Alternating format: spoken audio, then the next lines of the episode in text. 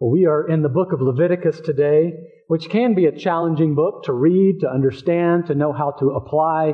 I think one reason is because it doesn't have much narrative, like we saw in Genesis and like we saw in the first half of Exodus. It's largely law, it's largely instruction.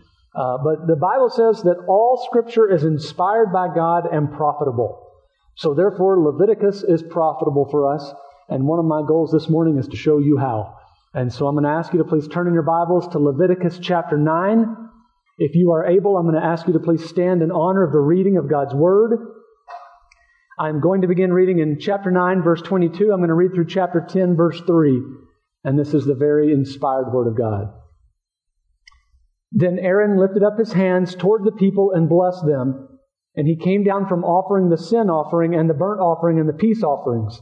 And Moses and Aaron went into the tent of meeting, and when they came out, they blessed the people, and the glory of the Lord appeared to all the people. And fire came out from before the Lord and consumed the burnt offering and the pieces of fat on the altar. And when all the people saw it, they shouted and fell on their faces. Now Nadab and Abihu, the sons of Aaron, each took his censer and put fire in it and laid incense on it and offered unauthorized fire before the Lord, which he had not commanded them. And fire came out from before the Lord and consumed them, and they died before the Lord. Then Moses said to Aaron, This is what the Lord has said. Among those who are near me, I will be sanctified, and before all the people, I will be glorified. And Aaron held his peace. Let's pray. Father, we pray you'll bless the reading of your word this morning and the reading of your word as we read together through, through the Bible as a church. Uh, help us now to come to see you in your holiness. May we be holy as you are holy for your glory. We pray it in Jesus' name. Amen. You may be seated. So the word Leviticus means uh, things concerning Levites. And this is a book for all of God's people, but it is in particular a book about the, the Levites and what their role is. And uh, it kind of raises the question who are, who are Levites? And if you remember, that there was this significant promise that came to Abraham. Abraham dies, the promise passes to his son Isaac. Isaac dies, the promise passes to his son Jacob, whose name gets changed to Israel. And Israel has 12 sons. These 12 sons become the 12 tribes of Israel. One of the sons, named Judah, is the tribe through whom the Messiah will come. Sometimes God's people are referred to as Jews, and it comes from this word Judah, this name Judah. Another one of the tribes is the tribe called Levi. And the Levites had this particular responsibility to serve God in the temple and to be priests. They weren't all priests, not all Levites are priests, but the priesthood during this period of time comes from this tribe called the Levites. And Aaron is the first Levitical priest, and his two sons are there with him uh, to be to be the first priest. And so the promises that were made to Abraham in Genesis 12 that we said are so significant to the storyline of the Bible are starting to come to fruition. You're starting to see many, many descendants. Uh, they've been rescued in a powerful way from Exodus, and now they're about to take the land. Uh, but, but God wants them to recognize they're doing it under His authority, they're doing it under His kingship, and ultimately the goal is that He is made known as the king among all the nations, and that's how all the nations get blessed. But in order for this to happen, God has to be present among his people. And this poses a significant challenge and problem because he is holy and they are not. They are sinful. And we saw an example of this last week. After they've just received the Ten Commandments, commandment number one, no other gods, what do they do? They, they build a golden calf. And we see this pattern of sin and rebellion is just right there in the human heart. We also saw significantly at the end of Exodus, the glory of God comes down on the tabernacle, the presence of God, and it says even Moses is excluded and unable to go. So this is the problem. How is this going to work? How can a holy God dwell among a sinful people? And the book of Leviticus really answers that question. Here's how that's going to work. Here's what that's going to look like. And so the, the word holy, we see something like 92 times in this book. We see the phrase before the Lord 60 times in this book because it's about how do God's people live before Him. We see the, the, the phrase tent of meeting 41 times. which is the tabernacle, and it's going to eventually become the temple. Right? But it's referred to as a tent of meeting. Why? It's the place where God meets with his people. That's the significance. How does the holy God meet with, dwell among his people? And what are they to do in order to continue to have this presence of God and this blessing from God? I think a key verse is Leviticus 26:12, where God says, "I will walk among you, and I will be your God, and you shall be my people." This book is about how God walks among them and how they are to be his people, even though he's holy and they are sinners. I want to point out three keys from the book. First of all, God is holy. Five times we see God saying, You be holy, for I am holy. And I think it's only right and only helpful to begin with the holiness of God. This is, this is where holiness begins for us, the holiness of God. Uh, of course, First Peter is going to repeat this. First Peter 1.16, be holy for God is holy. And it raises the question what exactly does it mean that God is holy? There are two aspects to his holiness. The first aspect is the one that I think we're most familiar with. His, his holiness involves his moral purity. He is pure. He's morally righteous. He has no sin. He is separate from sin. He's removed from sin. He's holy. But the second aspect of God's holiness is an aspect that we maybe don't quite uh, articulate as much or think about as much. Theologians refer to this as his majestic holiness. This refers to the fact that he is, he is very much other than. He's very much other than the rest of his creation. He's wholly other. W H O L L Y. He's very different. He's set apart. He's, he, this, is, this is a reference to the godness of God. He's holy. And, and some theologians have actually suggested that while all the attributes are, are equally important and equally true of God, and He's a unified being, perhaps the holiness of God is the most fundamental. And I think they say this for a couple of reasons. One, the holiness of God can actually be used to describe all the other attributes of God His holy love, His holy wrath, His holy justice, His holy wisdom.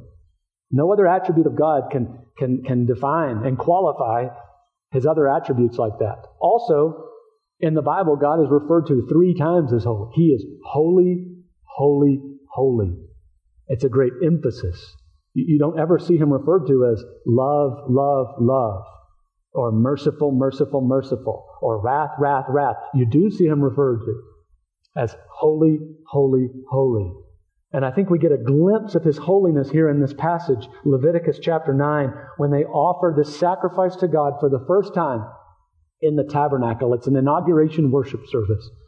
And look at Leviticus chapter 9, verse 24. It says, Fire came out from before the Lord and consumed the burnt offering and the pieces of fat on the altar. And when all the people saw it, they shouted and fell on their faces. They have an experience of God that causes them to fall on their faces. Very similar to Moses. When he sees the burning bush, Exodus 3, it says he trembles before the presence of God. And he says, Who am I? It's very similar to the experience of Isaiah in Isaiah 6 when he sees the king seated on his throne and the train of his robe filled the temple with glory. And the seraphim say, Holy, holy, holy and how does Isaiah respond to this appearance? He responds by saying, Woe is me. And, and, think about the picture of the seraphim in Isaiah 6. They have two wings specifically created by God, designed by God for them to be able to cover their eyes. Why is that significant? Because these creatures created to be in the presence of God have to have wings to cover their eyes because they can't behold the glory of God. And here's God's people seeing Him in His holiness, and how do they respond? They fall on their faces. Why? They can't even bear to see it. God in His holiness is so separate from us, it can't even be looked upon in some sense. And this is why God has this special place within the temple where His presence dwells in a unique way. It's called the Holy of Holies. Not the holy place, the most holy place. It's distinct from even the holy place. And it's the place where the, only one priest goes and only once a year. It's, it, God is separate from. And he's, he's, he's sending us this message. I'm very different from, I'm very separate from, I am holy.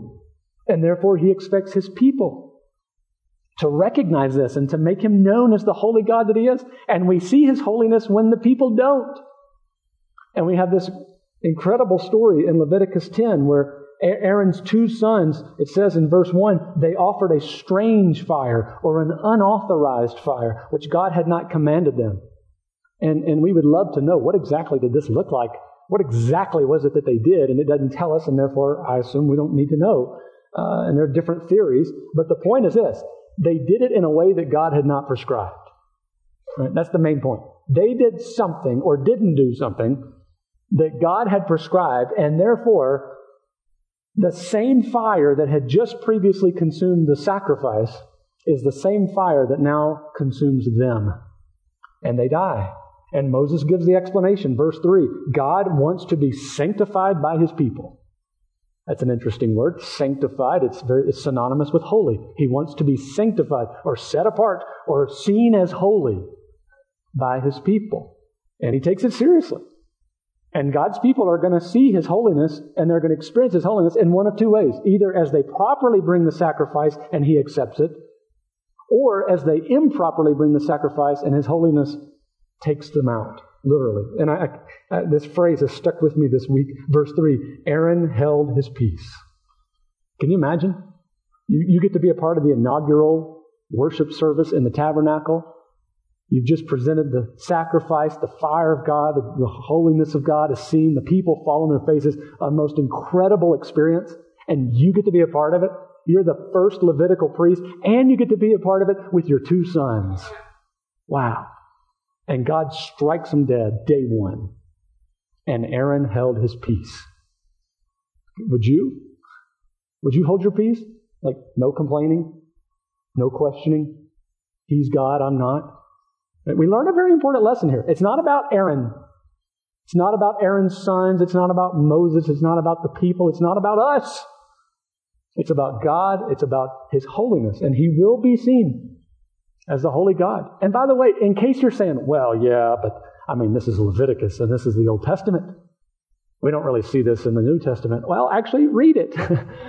Acts chapter 5 on the inauguration day, the church is just taken off and, you know, everything's going great and it's wonderful.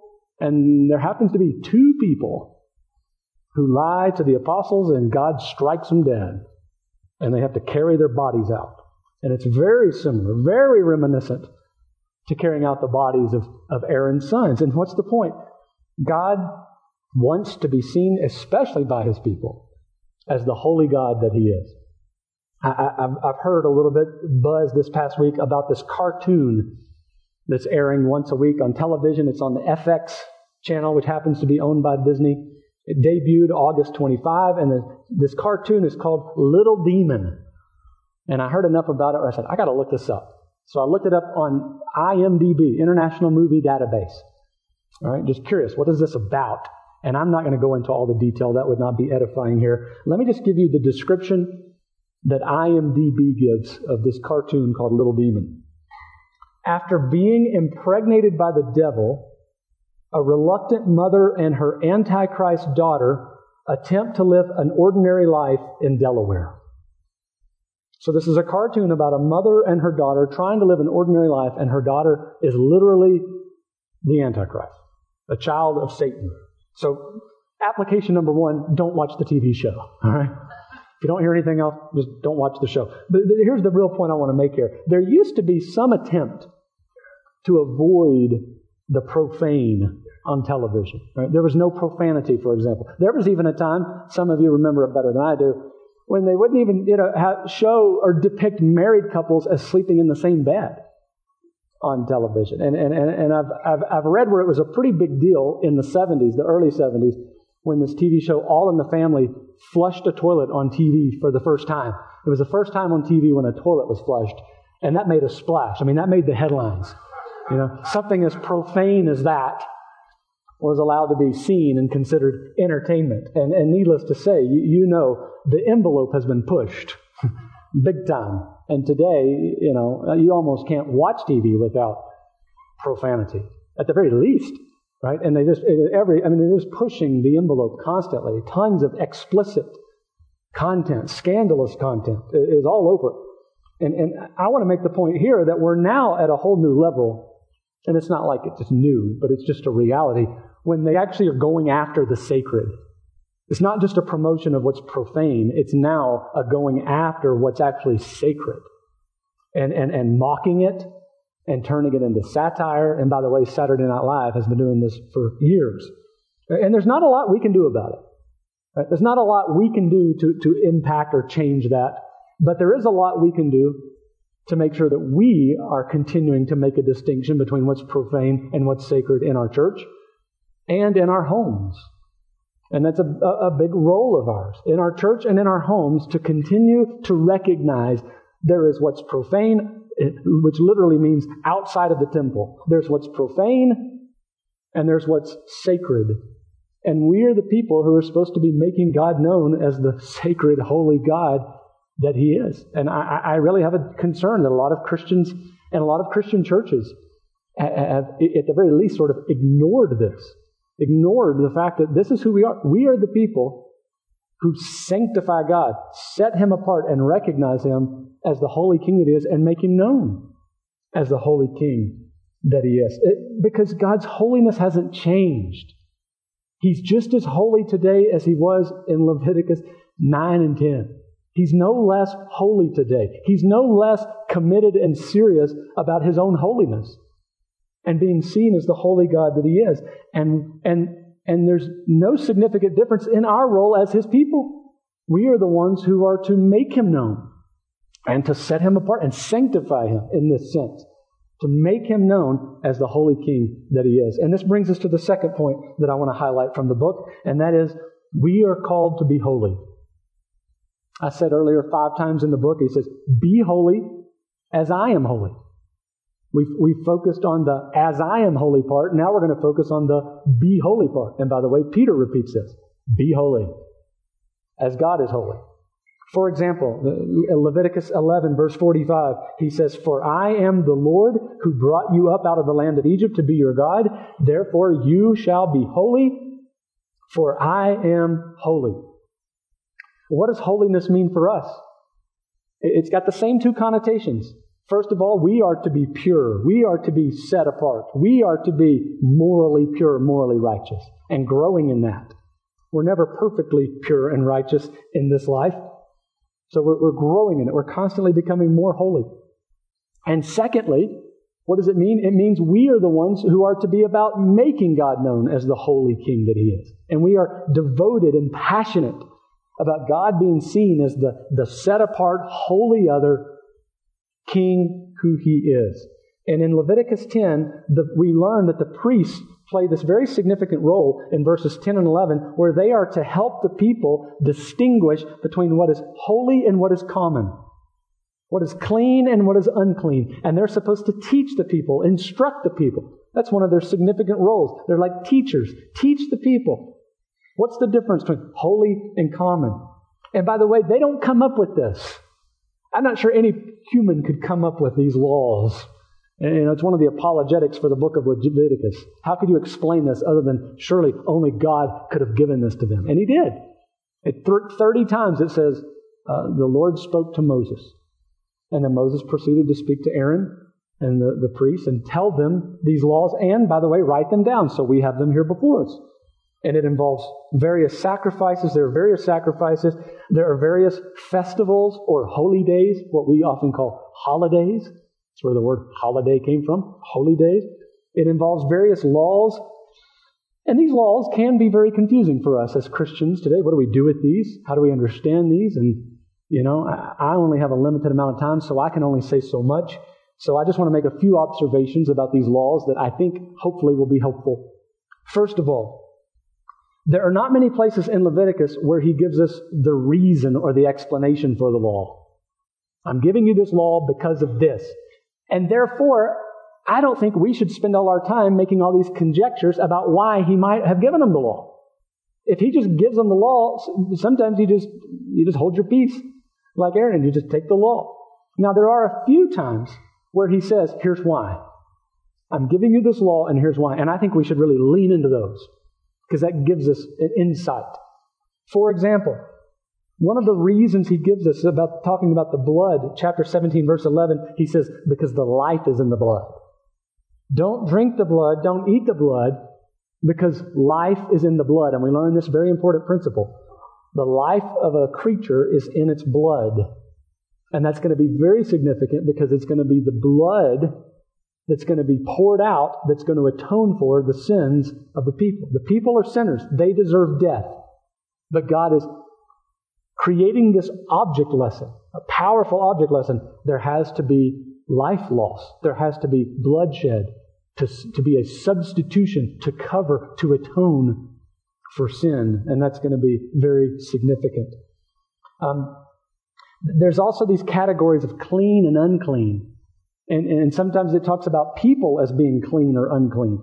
And sometimes it's difficult for us because we, we equate cleanness and uncleanness with moral and immoral, and that's not always the right distinction to make. Clean and unclean doesn't always mean right, wrong, or, or moral, immoral. Let me just give a couple examples. It says when a woman has a child, when she gives birth to a child, she's considered ceremonially unclean. Well, that's not the Bible's way of saying there's something bad about having a child. In fact, the Bible says just the opposite. Be fruitful and multiply and have all kinds of children. Right? That's the command. There's nothing wrong with having children.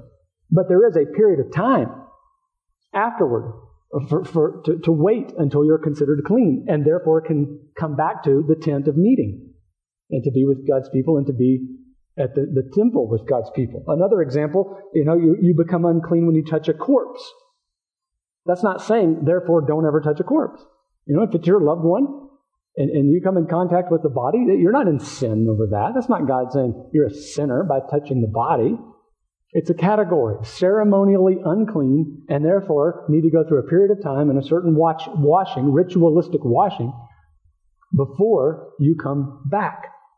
And so I think the best way to think about this is, is that basically God's teaching his people. I get to prescribe the terms by which you can come before me.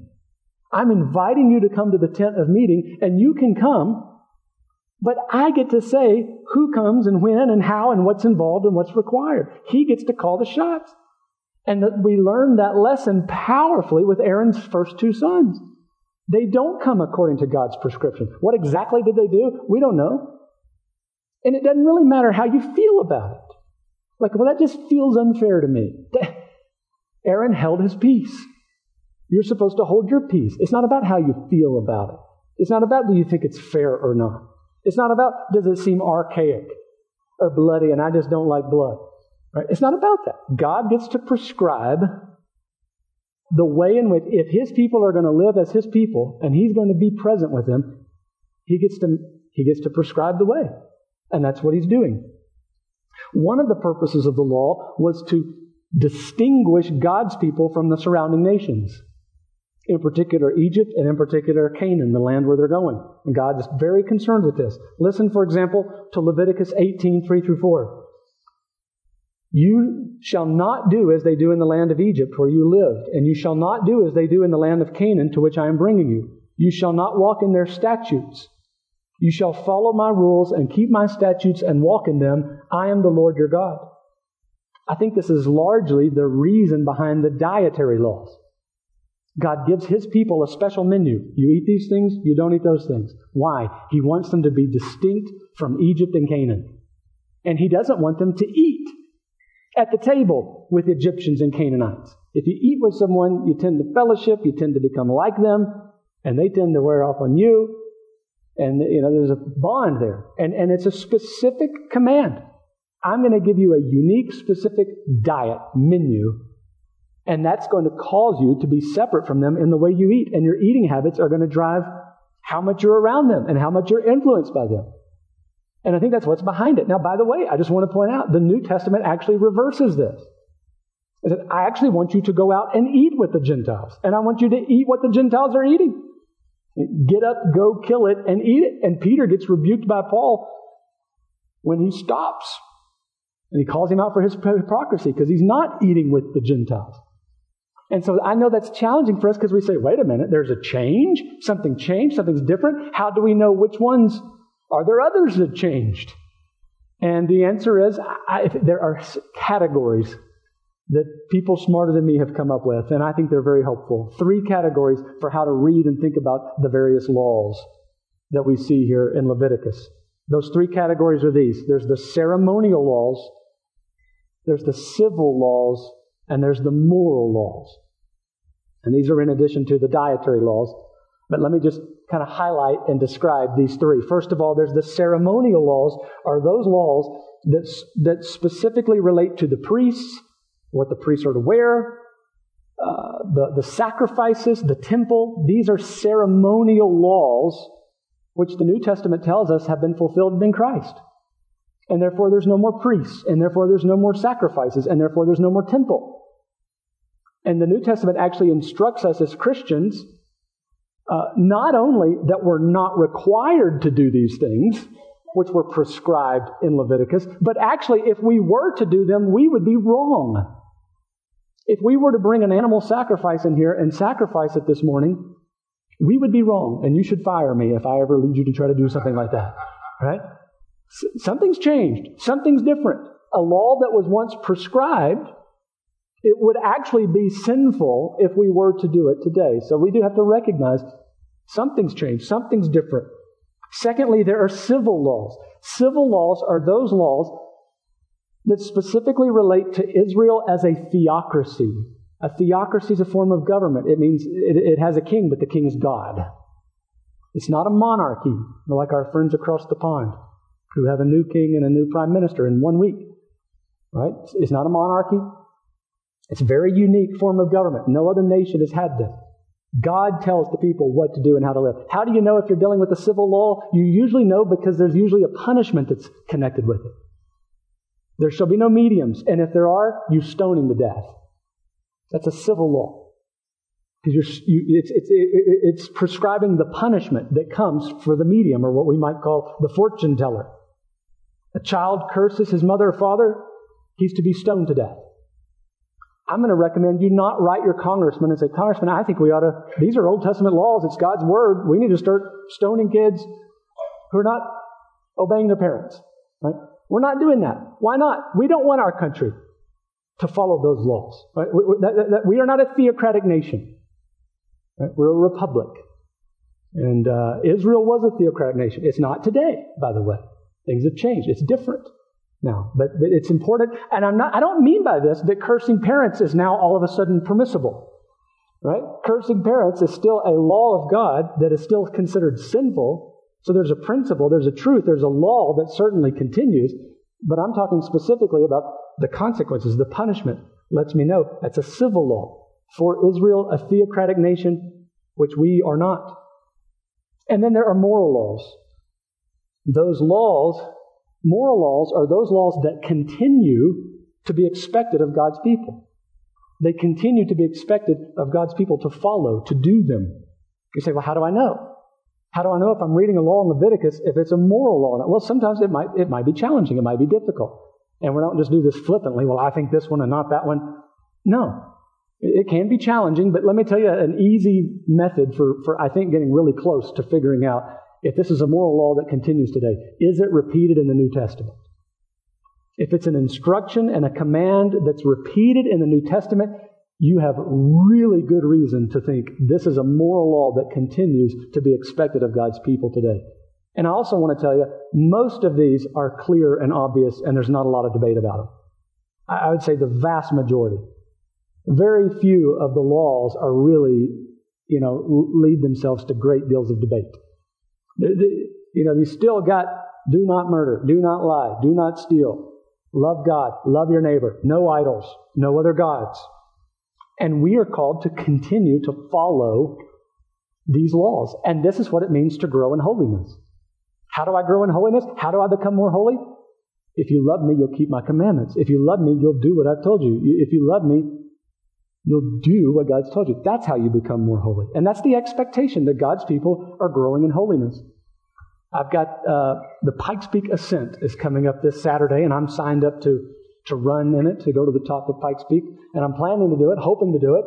You know, we'll see. You never know what might happen. This is my fourth year to go either do the ascent or the marathon, and uh, so I've been training. I've kind of figured out how to train that's best for me, and I'm probably not a great example to follow. But you know, part of the training that I think virtually everybody does is you got to increase your mileage. You got to increase what you're doing. You got to be on your feet for a long period of time and get your body used to that. And so there's been a progression. You know, by the end of June, my long run was something like 12 miles, and I did 12 miles a number of times. And then by the end of July, my long distance was 20 miles, so I got up to 20. In the past month, I've been trying to get some work done up on the mountain because it's good to be up in, you know, altitude and get your body used to that. And I was feeling really good about myself. You know, 20 miles, that's impressive. Until I met literally an Olympic athlete who lives in my neighborhood this past week. And I was asking him about his training. And he was telling me as he ramps up, he does 20 miles every day, in addition to all kinds of other training that he does. And I just said, okay, uh, I, have run a time or two also, you know. um, but the point is, there's an expectation of a progression. He doesn't start like that. He doesn't start out with the ability to run 20 miles every day. He builds up to it. And he was telling me about that progression. Here's the point. If that's what's necessary and that's what's expected of a person who's going to do a significant event, a marathon or Pikes Peak ascent, how much more so is it the expectation that God's people are progressing? That God's people are becoming more and more holy. Another way you could say it, more and more like Christ. Right? Are you more holy today than you were a week ago? We should be. Are we more holy today than we were a year ago? We should, that's the expectation. That, that's, the, that's, the, that's what it means to be a Christian. We are growing in holiness. We are becoming more like Christ. So here's my question for you. What is the next step that you need to take in, in your development, in your training schedule? You know, you, every one of us has a next step we need to take. What is it for you? Maybe for some, it's something you need to cut out of your life. Maybe something you need to start doing less of.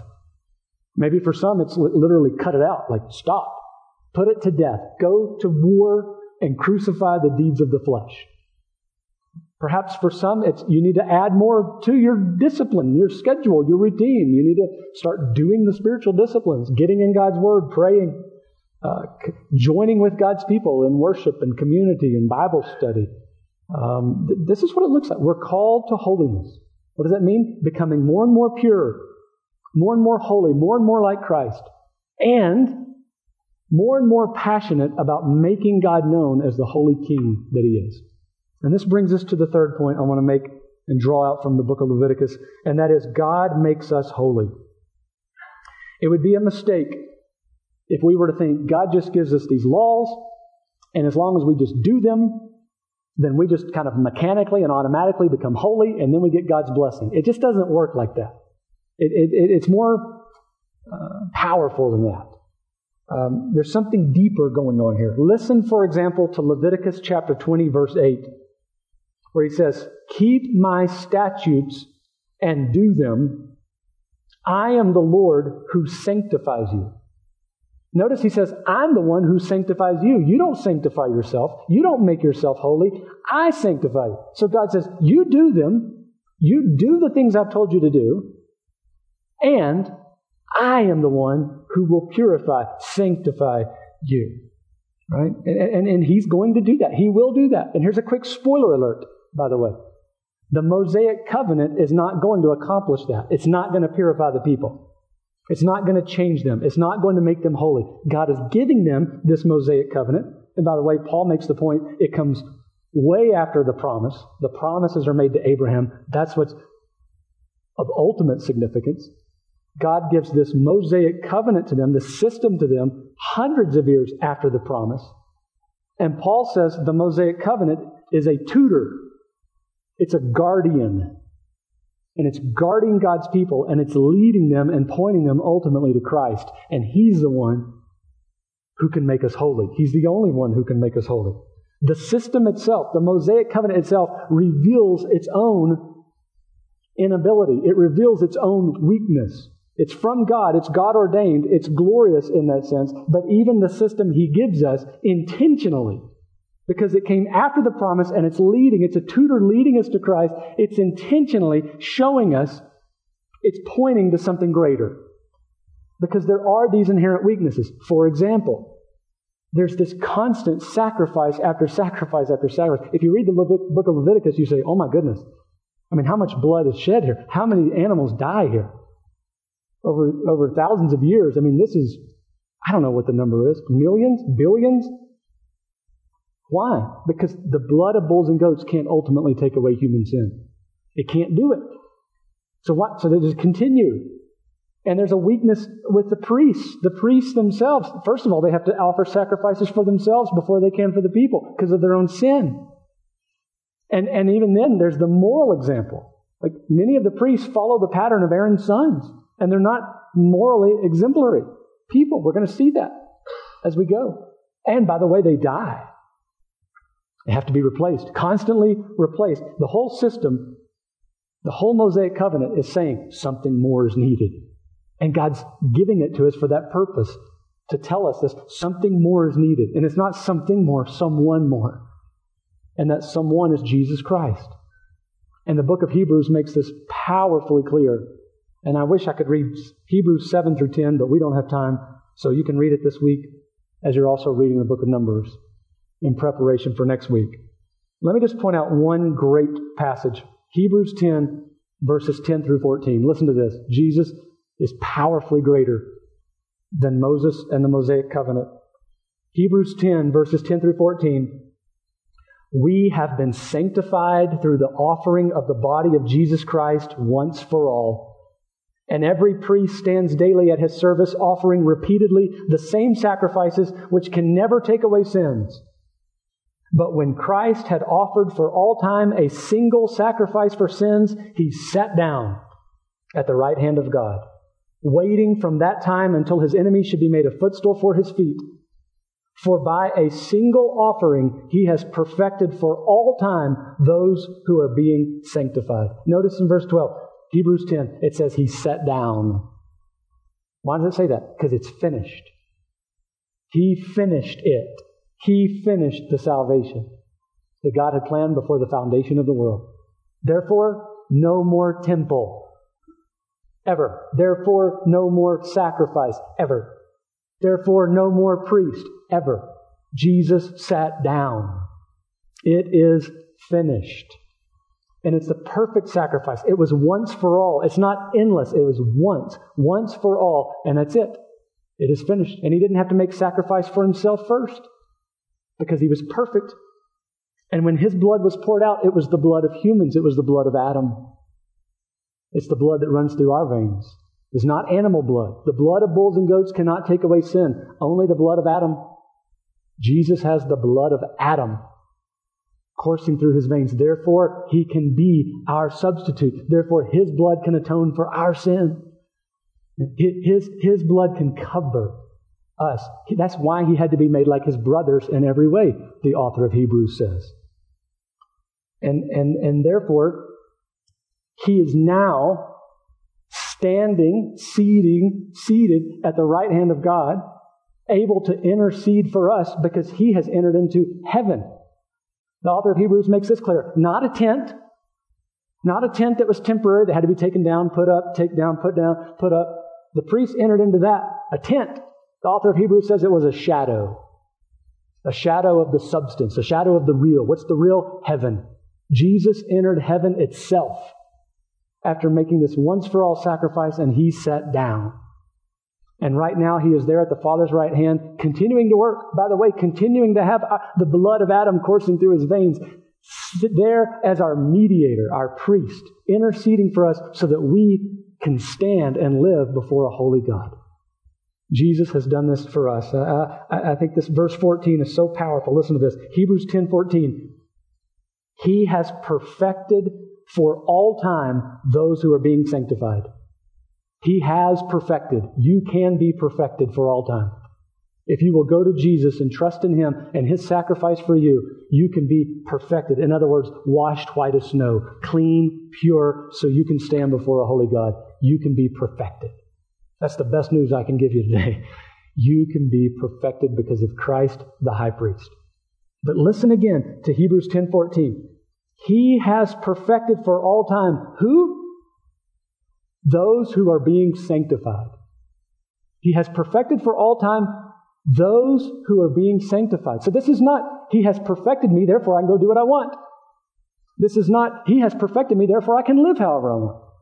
That would be to have the mentality of Aaron's sons, who were consumed by the fire because they presumed on God's grace. He has perfected for all time who? Those who are being sanctified. So you have to be being sanctified. It's how God prescribes it. You don't get to come on your terms. You come on His terms. It's not a question of do you like it or not or how do I feel about it. This is God's prescribed terms. You can be perfected for all time because of Jesus Christ. Come to Him and believe on Him. But if you do, you're also going to continue the process of being made holy and being made more like Christ. And by the way, it's not you doing it. You're certainly called to, to be holy as He's holy. But guess what? God's going to put His Spirit in you. You know his, who his Spirit? You know what His Spirit is called? The Holy Spirit. Why is He called the Holy Spirit? Because His primary role is to make you holy. And the Holy Spirit's good at His job, so He will be making you holy. And if He's not, that's more of an indication of you and not Him. And then you have to come back and say, Am I really perfected for all time? Because he has made perfect those who are being sanctified. So be holy, just as he is holy, and make him known as the holy king that he is. Let's pray.